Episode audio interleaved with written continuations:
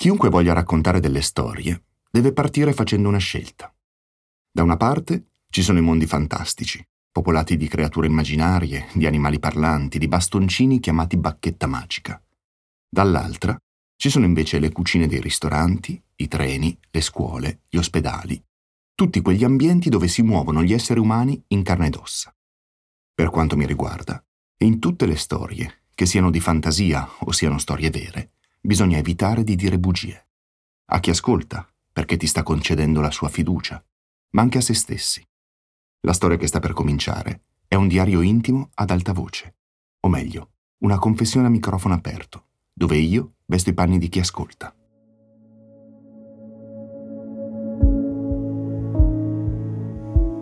Ci siamo conosciuti quasi per caso. Avevo scritto ad Ornella Favero, la direttrice di Ristretti Orizzonti, una rivista che si fa da molti anni nel carcere di Padova, spiegandole che avrei voluto entrare in carcere per incontrare alcuni detenuti per un lavoro che avrei dovuto fare.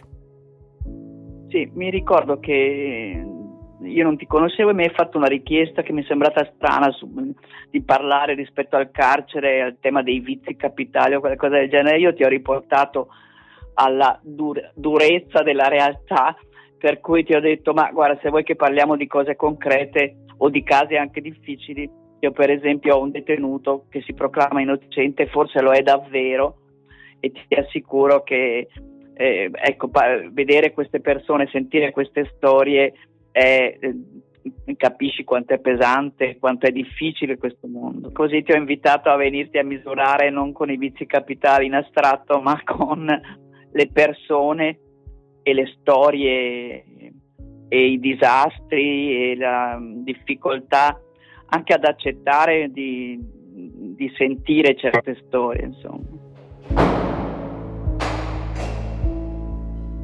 Il giorno dell'incontro, dopo aver mostrato i documenti, svuotato le tasche di tutto il loro contenuto all'interno di una cassetta e superato molte sbarre e molte guardie, entro in una stanza imbiancata di fresco, su cui spiccano però le sbarre alle finestre. Poi ci mettiamo in cerchio, seduti, e Ornella mi presenta. Mi trovo così di fronte a una dozzina di detenuti. Fra di loro ci sono rapinatori, killer, un uxoricida ed alcuni ergastolani ostativi dell'alta sicurezza.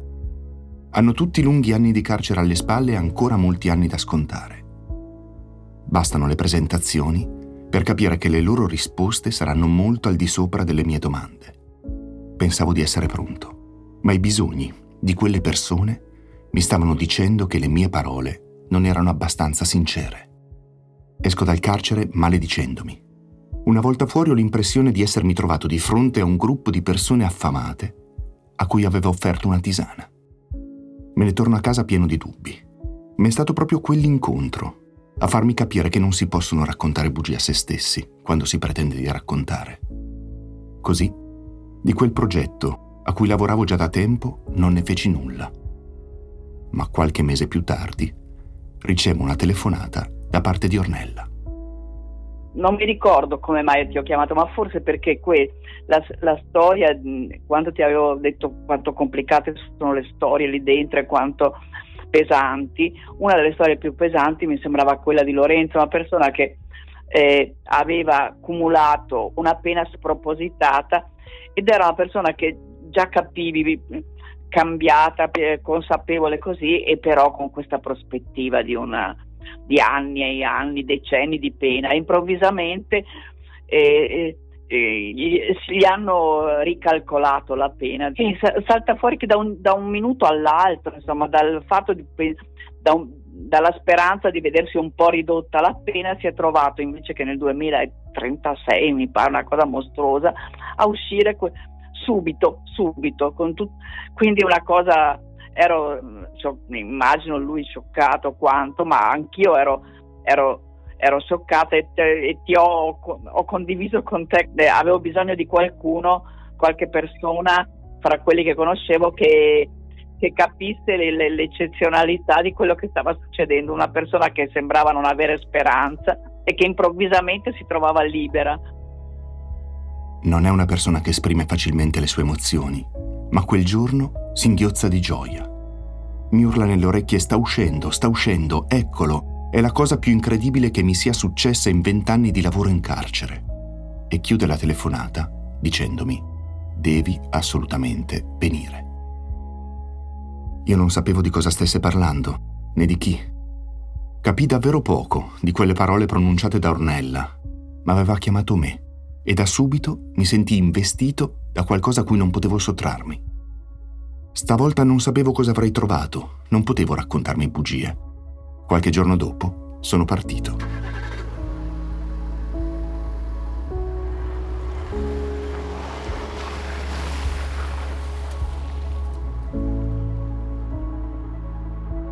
Ti ricordi il primo giorno che ci siamo visti a Ristretti Orizzonti? Lì alla... Alla sede, all'ufficio. Nemmeno. Io mi ricordo la prima volta che ci siamo visti che io sono arrivato con la macchina e tu eri lì fuori. Ah, fuori? sì, sì, sì, sì, sì. Sì, sì, sì che mi ricordo. Anche perché ti stavo aspettando perché Ornella mi aveva detto che arrivava questa persona che voleva intervistarmi. Ti ricordi da quanto tempo eri uscito? Ero uscito... Orca, allora... Beh, sono stati Beh, una settimana. Eh, siamo lì, siamo intorno a una settimana, dieci giorni di uscita. Mi ricordo, cioè, proprio che avevi uno sguardo, eh, non so dire, proprio cioè, di una persona nuova. Eh sì, sì, ero molto, era tutto nuovo, ero molto, avevo perso tutte quelle abitudini quotidiane che tutte le persone hanno in libertà, io non le avevo più, le avevo perse. Ecco, eh, quindi arriviamo al dunque. Cioè, perché eh, siamo qui adesso io e te, che cosa raccontiamo? Cosa raccontiamo? Raccontiamo... Cominciamo? Cominciamo. Io nasco dalla eh, narrazione del mio vissuto, e, uh, dalla narrazione anche dei disastri della mia vita e questa non è la storia di un eroe è tutt'altro, al contrario, è la storia di tanti fallimenti e di scelte sbagliate che ho fatto nell'arco di tutta la mia vita, che però a un certo punto sono state riconosciute come tali.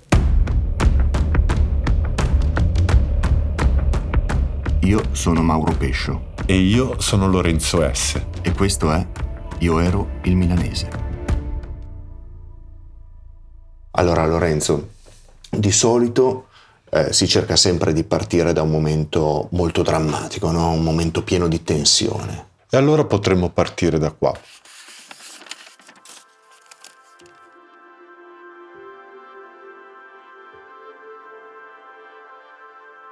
Lascio Tony da solo al bar. Una volta a casa mi vesto con un completo di lino bianco di Armani, riempio una valigia di soldi e prendo la pistola.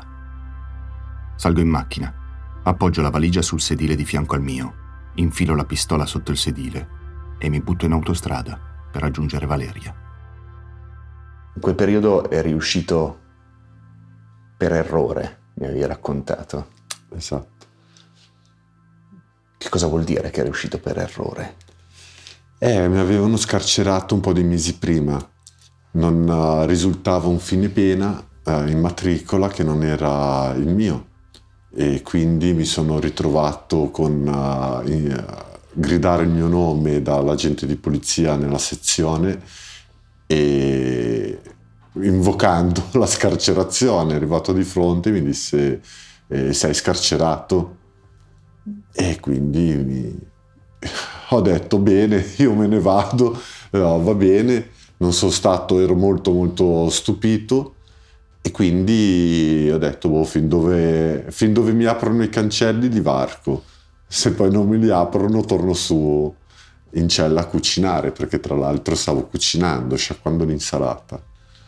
E invece te li hanno aperti tutti? E invece mi hanno aperto fino alla porta carraia. E a quel punto che hai fatto? Ho chiamato l'avvocato, però non avevo avuto risposte, dunque mi presentai all'ufficio con i sacchi neri della spazzatura con dentro i miei vestiti e così mi presentai allo studio, l'avvocato rimase sbalordito, sorpreso, dicendomi cosa ci stai, cosa ci fai qua. e c'era proprio uno sbaglio, un errore. E lì mi disse o ti costituisci o tu sei latitante, se non ti costituisci sei un latitante. E ho detto arrivederci, grazie, e facciamo che non mi ha visto e poi ci sistemiamo. Ed è il periodo in cui hai preso contatti con Antonio, giusto? Esatto, esatto. Ed eri finito lì, ad Avigliana, in quelle zone In lì? quelle zone lì. Chi è Antonio? E Antonio è un uomo che ho conosciuto, avevo conosciuto all'interno del, del carcere e uh, di cui aveva, insomma ci si era un po' trovati, uh, anche lui più grande di me ma anche lui rapinatore, uh, vecchio stampo. E in questo episodio che stiamo raccontando adesso, che stiamo iniziando a raccontare, tu dici da lì, insomma dal Piemonte, cioè mi sposto con questa macchina verso il nord-est per incontrare Valeria. Ah sì. Di Valeria ne parliamo più avanti, Sì. ok? Che però era la tua amante. Esatto, lei era la mia amante Valeria. Sono un latitante, incompleto di lino bianco, con una valigia piena di soldi a fianco e una pistola sotto il sedile, su una BMW fiammante e sfreccia a 250 all'ora. Ma la 4 è piena di telecamere. Fuori dal casello di Mestre mi ferma la stradale. Io, tranquillissimo, mi fermo, voto tutto falso, tutti i documenti però ottimi. Viene il carabiniere a piedi, è venuto con la paletta, mi ha fatto segno. In teoria mi sarei dovuto mettere dietro perché solitamente ti metti dietro. Io mi metto davanti, sento il carabiniere che mi dice: No, no, no, no. E poi se io mi freno di colpo e ho la macchina così fa: Vabbè, ormai mettila. E la metto davanti la macchina, no? tiro giù il finestrino, si avvicina a sto carabiniere, documenti, mi fa quando che velocità andava, ho detto guarda, mi spiace, vabbè. E uh, dito tutti i documenti, il carabiniere, il carabiniere, la polizia stradale se ne va, va al terminale e sento il mio cognome. Cioè, ma ho detto, eh, ho capito male io. Guardo lo specchietto e vedo il poliziotto che era prima affacciato al terminale suo collega dentro e stacca, Sbottona. sbottona la, quella clips che- della custodia della, eh, della fondina, no? Parto a tutta velocità. I poliziotti salgono in macchina e si buttano all'inseguimento. Guadagno terreno. Riesco a distanziarli quel poco che mi permette di abbandonare la macchina di traverso in mezzo alla tangenziale. Per complicare l'inseguimento, attraverso a piedi le sei corsie. Ho appena superato la carreggiata quando la macchina della polizia arriva velocissima e colpisce il muso della mia macchina, abbandonata di traverso. La macchina della polizia fa due giri su se stessa prima di fermarsi su un fianco. Stavolta ho fatto davvero un casino. Mi butto dalla massicciata, scavalco una recinzione molto alta col filo spinato e corro, più veloce che posso. Sento degli spari. Dopo quattro colpi, gli spari si interrompono. Continuo a correre, in mezzo ai campi. Corro, corro, mezzo a questi campi, vedo delle tipo alberi da lontano e dico devo arrivare là. Corro. Poi eh, non ce la facevo più a correre, vedo che non mi stanno seguendo. Se ho ucciso un poliziotto, alzeranno gli elicotteri per cercarmi. Raggiungo il bosco. Soltanto nel bosco mi accorgo di essere sporco di sangue. Ho paura di essere ferito e, uh, perché comunque ero, avevo saltato questa siepe ma in mezzo c'era del filo spinato e non mi ero accorto che erano le mani ferite, più mi toccavo più mi sporcavo di sangue perché ne perdevo tanto di sangue. E mi ricordo, non potrò mai scordare la, la sensazione che con le mani, col dito, cercare un buco cercare un buco sui fianchi perché comunque io non sentivo dolore, però vedevo tutto questo sangue e non capivo da dove usciva. Il bosco non mi sembra così fitto. C'è però una grossa siepe di rovi, molto fitta. Mi creo una nicchia e ci striscio sotto. Ho il telefono in una tasca e la pistola nell'altra. Nient'altro. Dal roveto chiamo Antonio. Avevo due sim dietro e la mia paura era proprio il fatto degli elicotteri potevo essere intercettato, dunque era un, un, levare e mettere schede differenti, fare prima una telefonata con uno poi con l'altra. Prima telefonata ad Antonio. E Antonio parte da Torino e uh, arriva a un, a un punto e io lo richiamo, lo richiamavo ogni tot. Ma passano ore. Sì, passano ore, passano ore e ogni tot lo chiamavo per sapere eh, a, eh, a che punto era. Particolare che lui era latitante come me e stava facendo, aveva un, grosso rischio, comunque stava correndo, aveva già anche lui delle condanne pesanti. E l'ultima volta che lo chiamo, oh, lui era quasi al casello che c'era addirittura la finanza che stavano facendo posti di blocco, la stradale, la polizia, fermavano macchine e, e io per telefono gli ho detto non venire, eh, torna indietro, scusa mi dispiace averti fatto venire però torna indietro, era latitante, rischiava anche lui. A quel punto io poi contatto Valeria mettendo l'altra scheda e, e lei ovviamente lei sapeva tutto, vita, morte e miracoli di me e non, non mi avrebbe mai lasciato lì. Valeria parte subito. Io intanto i crampi. Quando non sento più il rumore degli elicotteri, aspetto ancora un po' e poi esco dalla mia tana per sgranchirmi.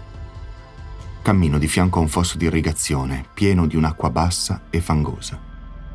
Gli alberi sopra la testa iniziano ad essere sempre di meno Sento di nuovo gli elicotteri. Il bosco è troppo lontano. Mi butto nel fosso. E mi sono buttato tutto col mio bello vestito così in quest'acqua che era alta così, era, era alta così, però mi sono sdraiato tutto completamente, tenendo fuori la bocca solo per respirare solamente poi ogni tanto le orecchie ce l'aveva tappate, non capivo se c'era l'elicottero, non c'era dunque, mi giravo, tiravo fuori l'orecchio per ascoltare. Quando non li sento più, esco di corsa e torno nel bosco. Passo altre ore sotto i rovi. Da un momento all'altro arriveranno coi cani, mi arresteranno e mi faranno pagare tutto con gli interessi. Sono arrivato al punto di pensare dopo otto ore a dire io in galera non ci voglio andare. Io ce l'avevo la pistola e, uh, e che non avevo il caricatore, che io avevo l'abitudine di togliere sempre se andavo in giro. Faccio finta di sparargli, mi faccio ammazzare. Mi richiama Valeria. È uscita dall'autostrada e mi sta raggiungendo. Io avevo detto, guarda, tu arriva, tira giù i sedili, lo schienale dei sedili di dietro, li tiri giù così io mi infilo nel bagagliaio da dietro, no? E poi tu tiri su di nuovo lo schienale, mi chiudi, mi porti via. Valeria solleva gli schienali dei sedili posteriori, mi chiude nel bagagliaio e partiamo per grado. Per stavolta sono salvo.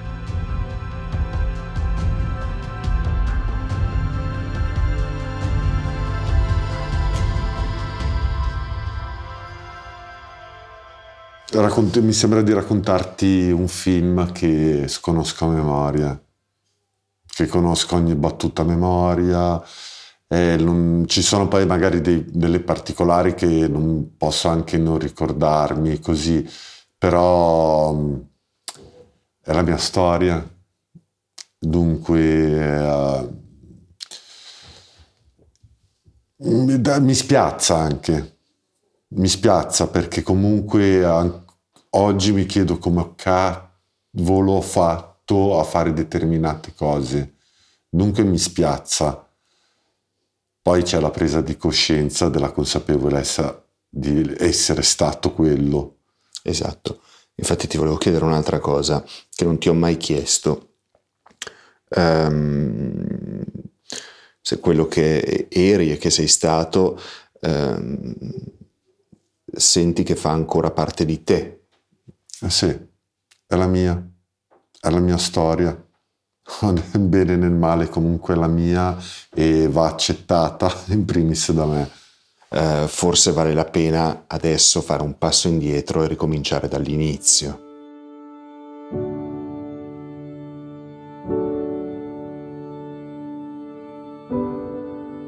Ogni inizio contiene il germe di quello che sarà.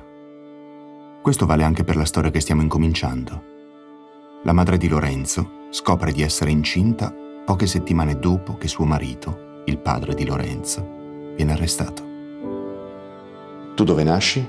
Milano, nel 1976. E nasci nel momento... Tuo, tuo padre entra in carcere... Eh sì, eh, mio padre esce, entra in carcere quando mia mamma, da che so io, era incinta di 3-4 mesi.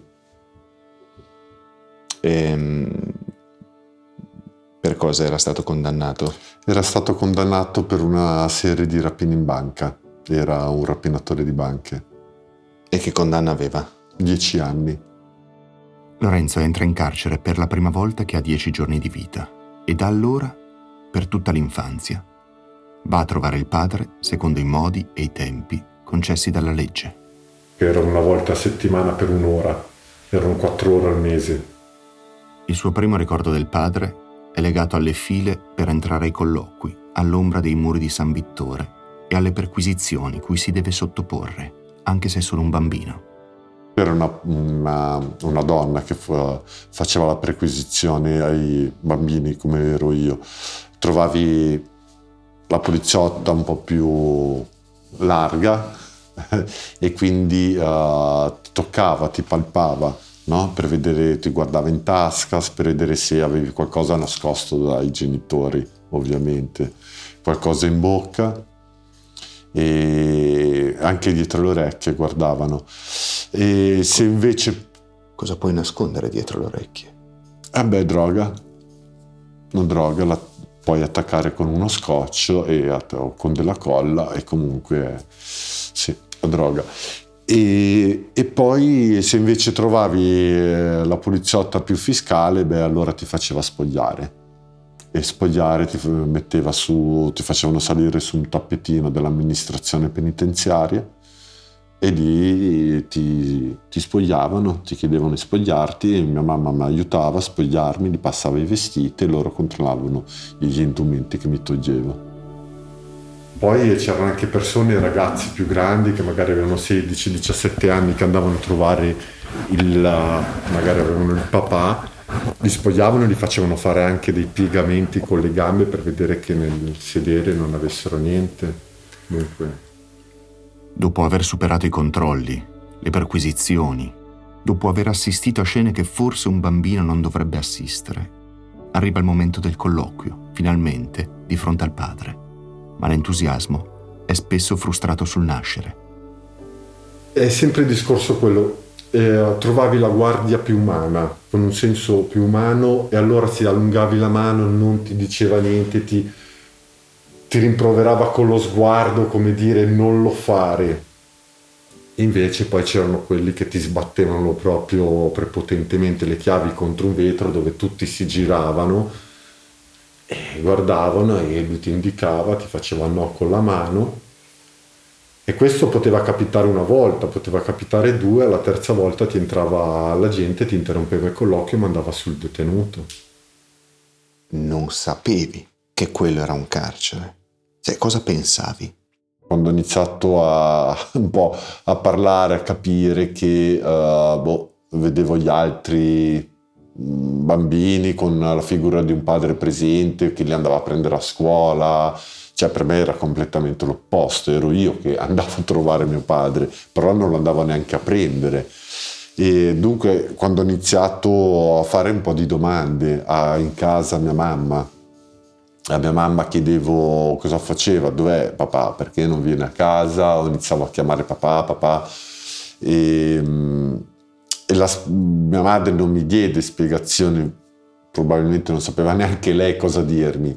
E, e quindi a, mi, a, mia madre mi diceva uh, chiedila a tuo padre quando andiamo al colloquio, che andiamo a trovare papà, chiedilo a tuo papà. E, e così e lì è stata la prima volta in un colloquio dove io ho chiesto comunque molto apertamente ero piccolo comunque, eh, papà perché non viene a casa, mm, qualcosa del genere, Beh, lì venne fuori la, la bugia del secolo che lui lavorava lì dentro. Ma una menzogna di queste dimensioni è inevitabilmente destinata ad esaurirsi. Lorenzo cresce e con il passare degli anni, per la madre, diventa sempre più complicato sostenere il ruolo che si è imposta. E poi uh, dunque andavo, sono andato avanti per qualche anno a credere una bugia, la definisco una bugia, forse lo faceva per proteggermi, per non farmi sapere una, questa realtà carceraria, forse era troppo per un bambino. Già avevo sui sette anni, sette anni e mezzo quando mi venne detta la verità.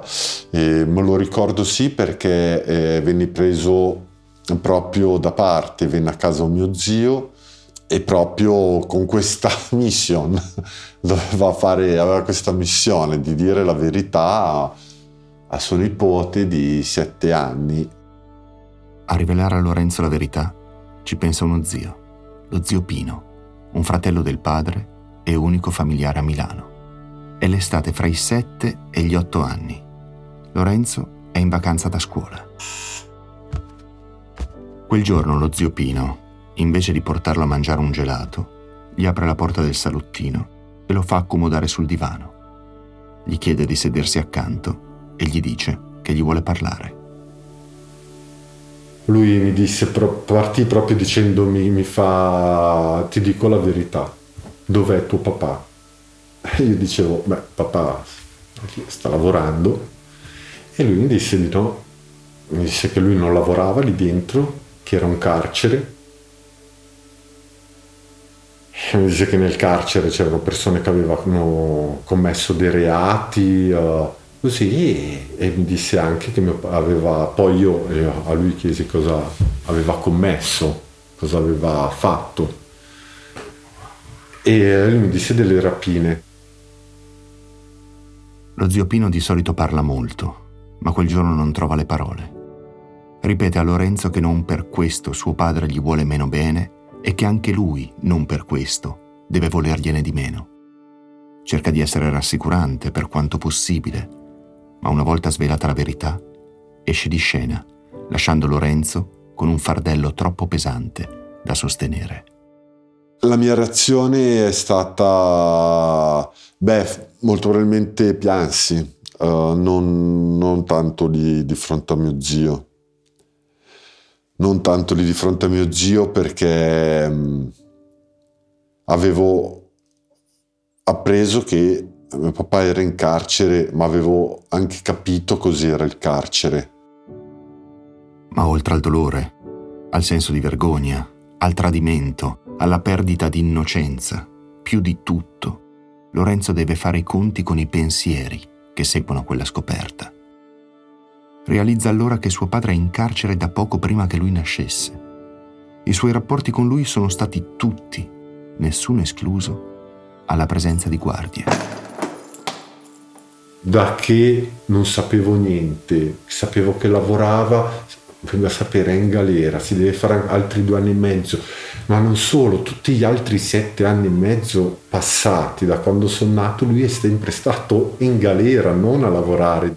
La verità irrompe nella vita di Lorenzo e inevitabilmente gli porta in dote di ripercorrere con la memoria tutti i colloqui, le perquisizioni, le guardie, sotto una prospettiva diversa. Allora lì avevo iniziato a capire che se un mio determinato comportamento di capriccio mio padre gli poteva costare un qualcosa che ancora non sapevo, che non conoscevo, però sapevo che potevo farmi male così. E io non volevo far male a mio padre, già mi mancava. Anche se è soltanto un bambino, gli viene messo sulle spalle il peso di una responsabilità forse troppo grande. Tu mi raccontavi che proprio dicevi eh, questo fatto che sia tuo padre che tuo zio Pino ti dicevano tu adesso sei l'uomo di famiglia, ah, sì. eh, mi raccomando fai il bravo, tua mamma ti diceva fai il bravo quando andiamo a trovarlo, se no papà passa i guai, cioè sono anche delle responsabilità forse troppo grandi. Eh, sì, quando mi fu detta la prima volta che ero l'ometto di casa, mm, lì mi sentii... Uh, fu, una, fu una cosa bella che provai ma che col tempo si è trasformato in un peso troppo, una cosa che arrivavo a... che non sapevo cosa dovevo fare per essere un uomo di casa, perché non lo ero. Era bella la frase, detto ma almeno sette anni sono io l'uomo, fighissimo, ma poi cosa devo fare? E lì me ne resi conto che, la, che era tanto, tanto peso, tanta responsabilità, eh, ma me ne rendevo conto in casa con mia madre. Era lì che me ne rendevo conto di, di, della richiesta che loro mi avevano fatto. Ma stare vicino a mia madre era difficile. Era difficile, cioè non, io... Comunque mia mamma era molto giovane, ma eh, sostanzialmente anche mio padre era molto giovane. E io mi ricordo a casa quando arrivavano le lettere di mio papà eh, io mi ricordo che mia madre la eh, sbirciavo, la osservavo di nascosto su questo divano che avevamo a leggere le lettere in lacrime. E in più, cioè, oltre alla consapevolezza che le cose stanno in un certo modo, tu a otto anni circa, cioè, realizzi che mancano ancora due anni alla libertà. Eh, sì, questo me lo disse mio papà in un colloquio. A quel punto Lorenzo diventa curioso. Vuole sapere. Vuole sentire dalla voce del padre le parole io ho fatto questo. Crede alle parole dello zio, ma vuole sentirselo dire dal padre. Tutte le volte ai colloqui gli chiede quanto manca. Sa che mancano due anni e mezzo, ma pretende di contare i giorni insieme a lui. E anche le risposte del padre sono sempre le stesse. Stai tranquillo, sei l'uomo di casa, stai vicino alla mamma e cerca di andare bene a scuola. A me piaceva tantissimo andare a scuola. Io ho questo ricordo della scuola che la, lo studio, l'apprendere, il conoscere, il sapere, un qualcosa che io non sapevo a me mi, sem- mi, eh, mi stimolava molto, mi piaceva molto e non mi piaceva la scuola poi per quelle dinamiche che erano nate attorno a me. E certo, perché a quel punto cioè, tu ti vergogni. Sì, sì, io inizio a vergognarmi. Io quando in una classe normalissima di, ragazzi, di bambini di quell'età lì si parla dei genitori, anzi vengono stimolati dai docenti, ma- all'epoca le maestre comunque eh, a, a parlare comunque della famiglia, così io ero molto... io mi vergognavo e oltretutto la scuola era poco di fronte al carcere, era nella stessa via.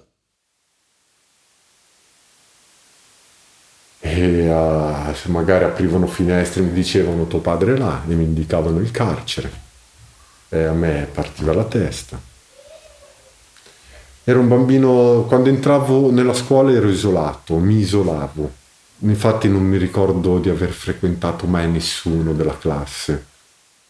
Dici, aspettavo soltanto di tornare al Giambellino, soltanto là sapevo di essere accettato per quello che ero. Che posto era il Giambellino? Popolare e si respirava aria popolare, che è quella che ancora oggi a me piace.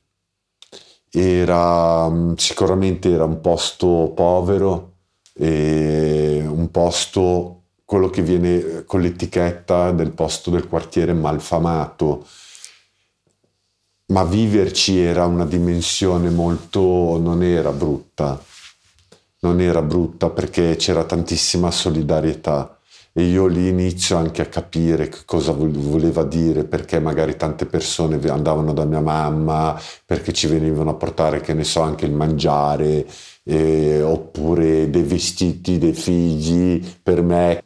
Poi c'era quel cortile del 58 che era una figata per me, per me era tornare lì, uscire da scuola e arrivare lì, era per me era la libertà in assoluto. Tu ancora adesso me l'hai sempre detto di essere molto legato a Milano, mm, che poi ci hai passato quegli anni da bambino. Sì, ho passato quei primi dieci anni da bambino, poi salivo, scendevo andavo in ogni occasione, comunque Milano ci sono andato molte volte, sono stato su per lunghi periodi poi. E gli anni passano e finalmente, quando Lorenzo ha dieci anni, arriva il giorno tanto atteso della scarcerazione del padre.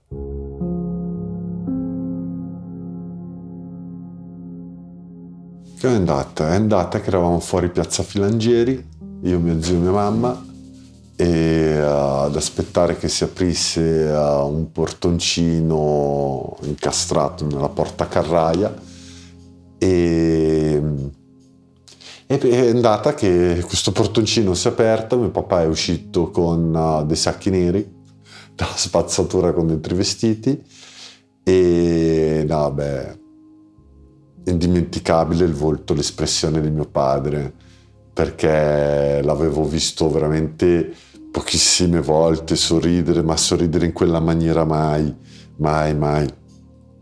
Aveva un'espressione di gioia incredibile, ma mi guardava veramente... cioè come se fosse, mm, fosse, stata la prima volta che mi vedeva, cioè anche a mia mamma, erano, mia madre scopò a piangere, mio padre mi abbracciò veramente tanto a lungo. Mm.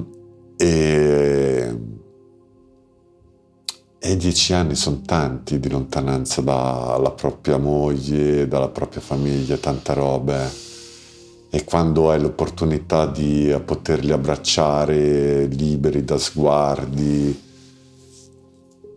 è qualcosa di uh, indelebile, indimenticabile, di forte. E io mi ricordo che il tragitto di casa, anche se non era tanto perché praticamente si all'orenteggio, cioè lì Giambellino, abbastanza vicino, quel tragitto guardavo fuori e poi guardavo in macchina e dicevo cazzo sono anch'io con mio papà, sono, sono in giro, sono fuori con mio papà. Lorenzo, a dieci anni, da una parte vede realizzato il suo desiderio di poter finalmente stare in giro con suo padre ma dall'altra non ha calcolato le conseguenze della sua uscita dal carcere. Nel momento in cui il padre mette piede dentro casa, inizia il conflitto fra di loro. Da subito Lorenzo percepisce che qualcosa è cambiato per sempre. Una volta varcata la porta, avverte la presenza di una figura nuova, con un ruolo importante. Sa che quell'uomo è suo padre, ma non lo conosce. Lo osserva muoversi dentro casa, aprire i cassetti e fin dalla prima sera gli fa un effetto molto strano. Quando lui entrò nella mia cameretta, ad esempio, che veniva a curiosare, a vedere la mia camera, io ero molto... solo mia madre entrava fra le pulizie per pulire. Io quando toccavo un qualcosa di mio che mi dava fastidio, però era un qualcuno, lo stava facendo mio papà, ma un qual- estraneo, però gli volevo bene. Però l'autorità del genitore per me non, non l'aveva, assolutissimamente no. Che progetti aveva tuo papà una volta in libertà? Cosa pensava di fare fuori? Allora, io se mio papà senti, l'avevo sentito ripetere tantissime volte che non sarebbe più entrato in carcere. E, e mio papà non è più entrato in carcere. A lui, mio papà, ha iniziato a cercare eh, lavoro, e, uh, però insomma a Milano faceva molta, molta fatica. Un uomo che esce dopo dieci anni di carcere insomma provare a essere reinserito non è semplice quindi uh, faceva molta molta fatica, mio papà non era, uh, non, so, non aveva un mestiere tra le mani, il, il piano B non c'era per mio padre, sapeva che non voleva più far fare il rapinatore perché dieci anni l'avevano piegato di carcere. E la nostra lontananza, la nostra mancanza si era fatta sentire tanto, e però c'era questa difficoltà nel trovare lavoro. Il padre di Lorenzo esce dal carcere dopo dieci anni, ma la libertà non è una passeggiata. A Milano non trova lavoro, non vuole frequentare le poche persone che conosce perché sono tutte legate ad ambienti criminali. Così prende una decisione. E così dopo neanche due mesi uh, ci siamo buttati su questa macchina, su una macchina che ci regalò mio, questo mio zio Pino, un Citroen GS70. Ci siamo imbarcati, abbiamo fatto questo lungo viaggio a Catania prende la decisione di scendere, di trasferirci e per una questione uh, che giù avremmo avuto l'appoggio dei nonni che io ancora non conoscevo e di, di tanta famiglia perché è abbastanza numerosa la mia famiglia e, e, quindi proprio per questo problema economico che comunque eh, mia madre insomma non riusciva a mantenere tutta una casa tutti quanti e quindi siamo scesi giù e proprio pensando che avremmo avuto più appoggio da parte della famiglia.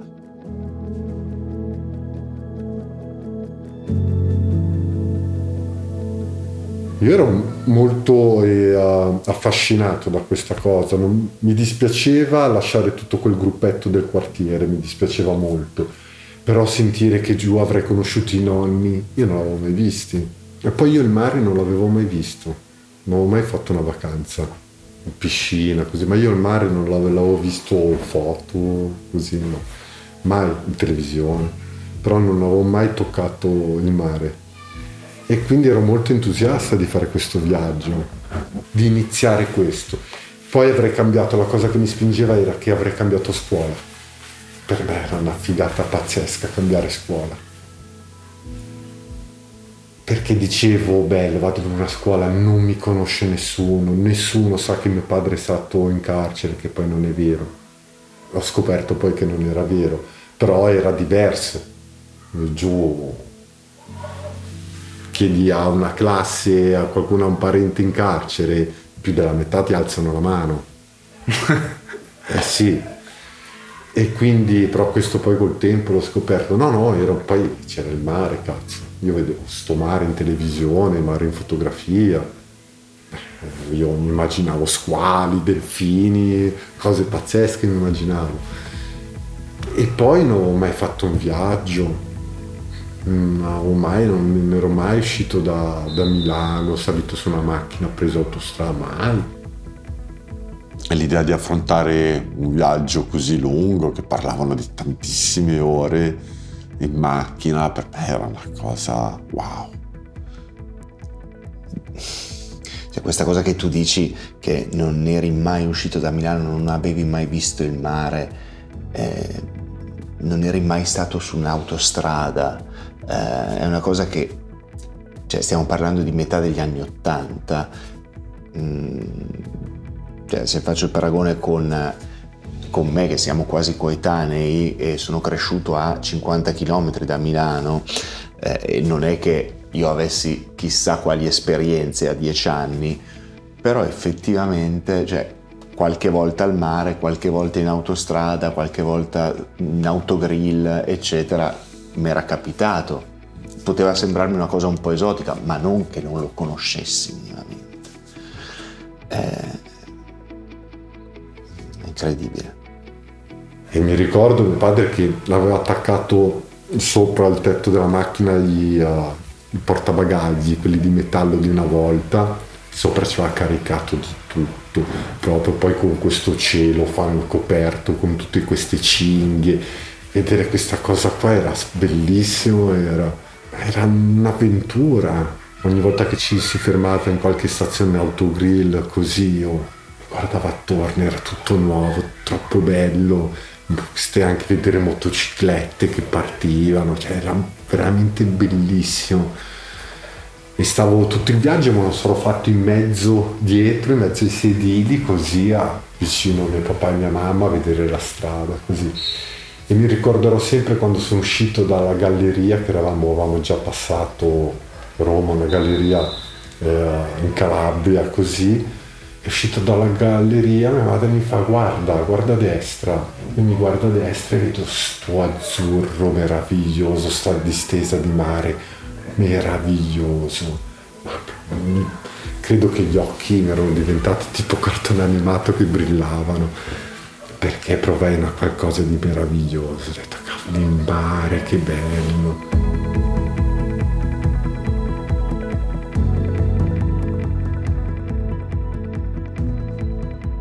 Dove siete arrivati? A Catania, Librino. Librino è un quartiere popolare di Catania molto particolare. Nato a metà negli anni 60 su un progetto avveniristico di una delle prime archistar globali, il giapponese Kenzo Tange, era un modello di New Town che avrebbe dovuto accogliere circa 60.000 catanesi stufi di vivere in centro. Il progetto prevedeva parchi, scuole, chiese, teatri, per rendere il nuovo quartiere perfettamente autonomo dalla città, ma perfettamente collegato. Ma il risultato fu tutt'altro. Per una serie di motivi di cattiva gestione pubblica, errori di progettazione e incuria, il quartiere modello, pensato come un insediamento abitativo di pregio e di livello elevato, si trasformò da subito in un insediamento di case popolari. Ed è in una di queste case popolari di Librino che Lorenzo, con suo padre e sua madre, arrivano quella sera. Ci fu proprio la, la classica scena del su, sono arrivati, sono arrivati i parenti. La gente si affacciava, i nonni si scesero giù ad accoglierci. Poi io mi guardavo attorno a dieci anni, vedevo tutte le persone affacciate a questi palazzoni e che chiamavano mia mamma da quanti anni? E, e scendevano, dunque c'è tantissima gente, uomini che si avvicinavano a salutare mio padre e uh, mi presentavano bambini, ma questo è un tuo cuginetto, questo è un tuo cuginetto. Per Lorenzo la sensazione è inebriante tutti si avvicinano, si presentano. Dopo le presentazioni, mentre gli adulti si occupano di scaricare la macchina, si perde nel quartiere, insieme ai cugini appena conosciuti. Da subito si accorge che c'è tutta un'altra idea della libertà nei confronti dei bambini. Poi mi portarono la sera stessa, che era tardissimo, era, eh. mi portarono in un garage dove c'erano motorini rubati, poi scoprì che erano rubati e lo mettevano in moto, insomma, dicevo, che bello dove sono arrivato, il paradiso. Io direi che possiamo chiudere qua la prima puntata. Che dici, ci fermiamo? Sì. Io ero il milanese, è un podcast originale di Rai Play Sound di Mauro Pescio. Sound design di Leonardo Carioti. Direzione artistica Andrea Borgnino. Responsabile di produzione Anna Maria De Logu. Esperto di produzione Paola Manduca. Un particolare ringraziamento a Ornella Favero e Francesca Rapanà. Mauro Pescio, cioè io, intende ringraziare in particolar modo Giulia Valli per l'insostituibile confronto umano e professionale.